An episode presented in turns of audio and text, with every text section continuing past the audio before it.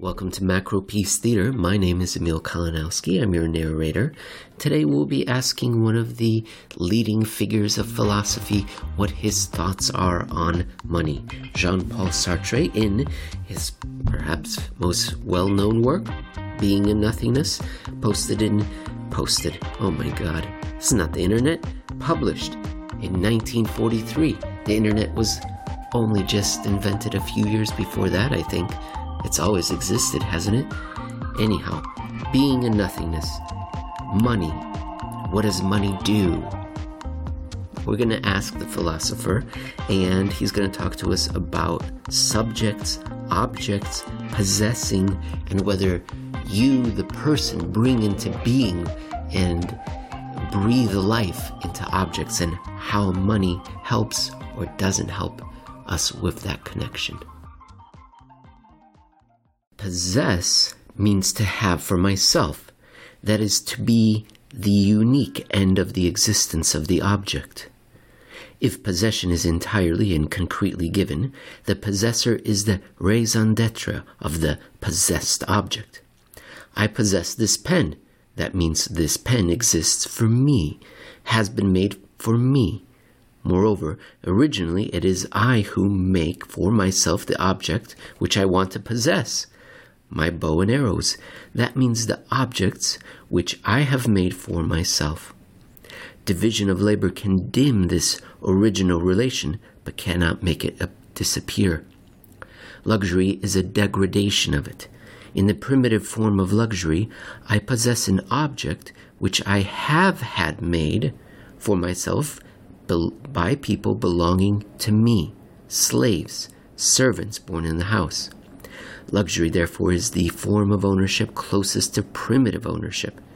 It is this which, next to ownership itself, throws the most light on the relation of creation, which originally constitutes, constitutes appropriation. This relation in a society where the division of labor is pushed to the limit is hidden but not suppressed. The object which I possess is one which I have bought. Money represents my strength. It is less a possession in itself than an instrument for possessing.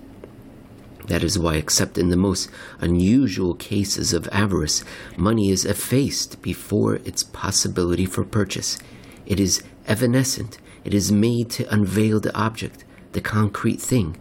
Money has only a transitive being. But to me, it appears as a creative force. To buy an object is a symbolic act which amounts to creating the object. That is why money is synonymous with power, not only because it is in fact capable of procuring for us what we desire, but especially because it represents the effectiveness of my desire as such. Precisely because it is transcended toward the thing, surpassed and simply implied, it represents my magical bond with the object. Money suppresses the technical connection of subject and object and renders the desire immediately operative, like the magic wishes of fairy tales. Stop before a showcase with money in your pocket, the objects displayed are already more than half yours. Thus, money establishes a bond of appropriation between the for itself and the total collection of objects in the world. By means of money, desire as such is already informer and creator. Thus, through a continuous degradation, the bond of creation is maintained between subject and object. To have is first to create. And the bond of ownership, which is established, then is a bond of continuous creation the object possessed is inserted by me into the total form of my environment. Its existence is determined by my situation and by its integration in that same situation. My lamp is not only that electric bulb, that shade, that wrought iron stand. It is a certain power of lighting this desk, these books, this table, it is a certain luminous nuance of my work at night in connection with my habits of reading or writing late. It is animated, colored, defined by the use which I make of it. It is the use and exists only through it. If isolated from my desk, from my work, and placed in a lot of objects on the floor of, this, of a sales room, my lamp is radically extinguished. It is no longer my lamp, instead, merely a member of a class of lamps. It has returned to its original matter.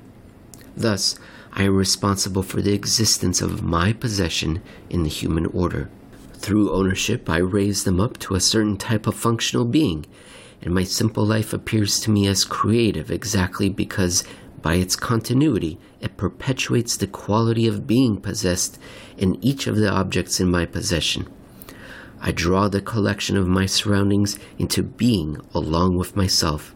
If they are taken from me, they die as my arm would die if it were severed from me.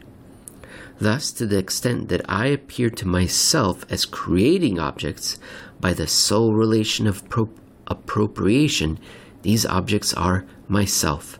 The pen and the pipe, the clothing, the desk, the house are myself. The totality of my possessions reflects the totality of my being. I am what I have.